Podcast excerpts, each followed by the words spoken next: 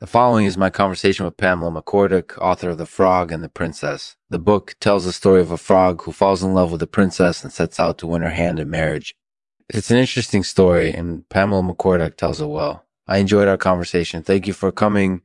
This episode is brought to you in partnership with Sockway Circulator. Sockway Circulator is the perfect way to beat the heat this summer.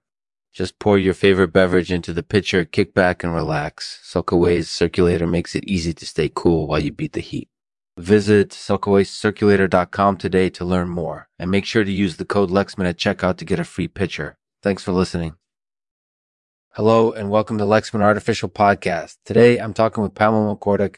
She's the author of The Frog and the Princess, which is a story about a frog who falls in love with a princess and set out to win her hand in marriage.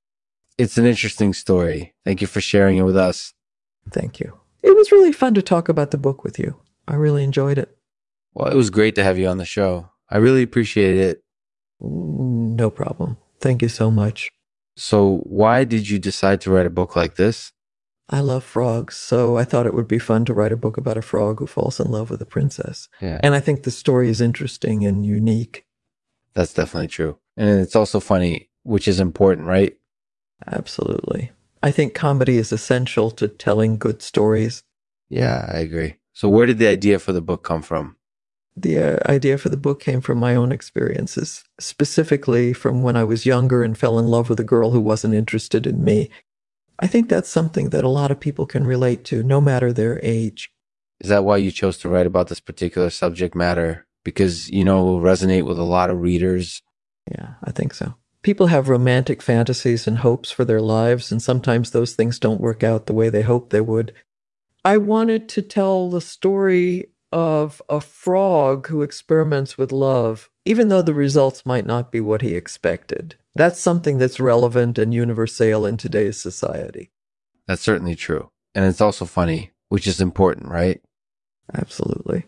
I think comedy is essential to telling good stories. Yeah, I agree. So why did you choose to write about this particular subject matter? Because, you know, it will resonate with a lot of readers. Yeah, I think so. People have romantic fantasies and hopes for their lives. And sometimes those things don't work out the way they hoped they would. I wanted to tell the story of a frog who experiments with love, even though the results might not be what he expected. Mm-hmm. That's something that's relevant and universal in today's society. That's great. And it sounds like you did a good job of that in The Frog and the Princess. Thank you. I'm really proud of the book. It was really fun to write, and I think my readers will love it.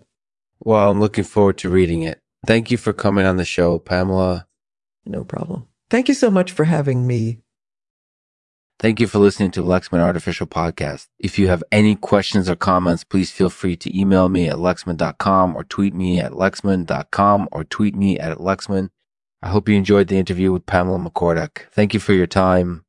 Here's a poem I wrote titled The Frog and the Princess in honor of Pamela McCorduck's book release.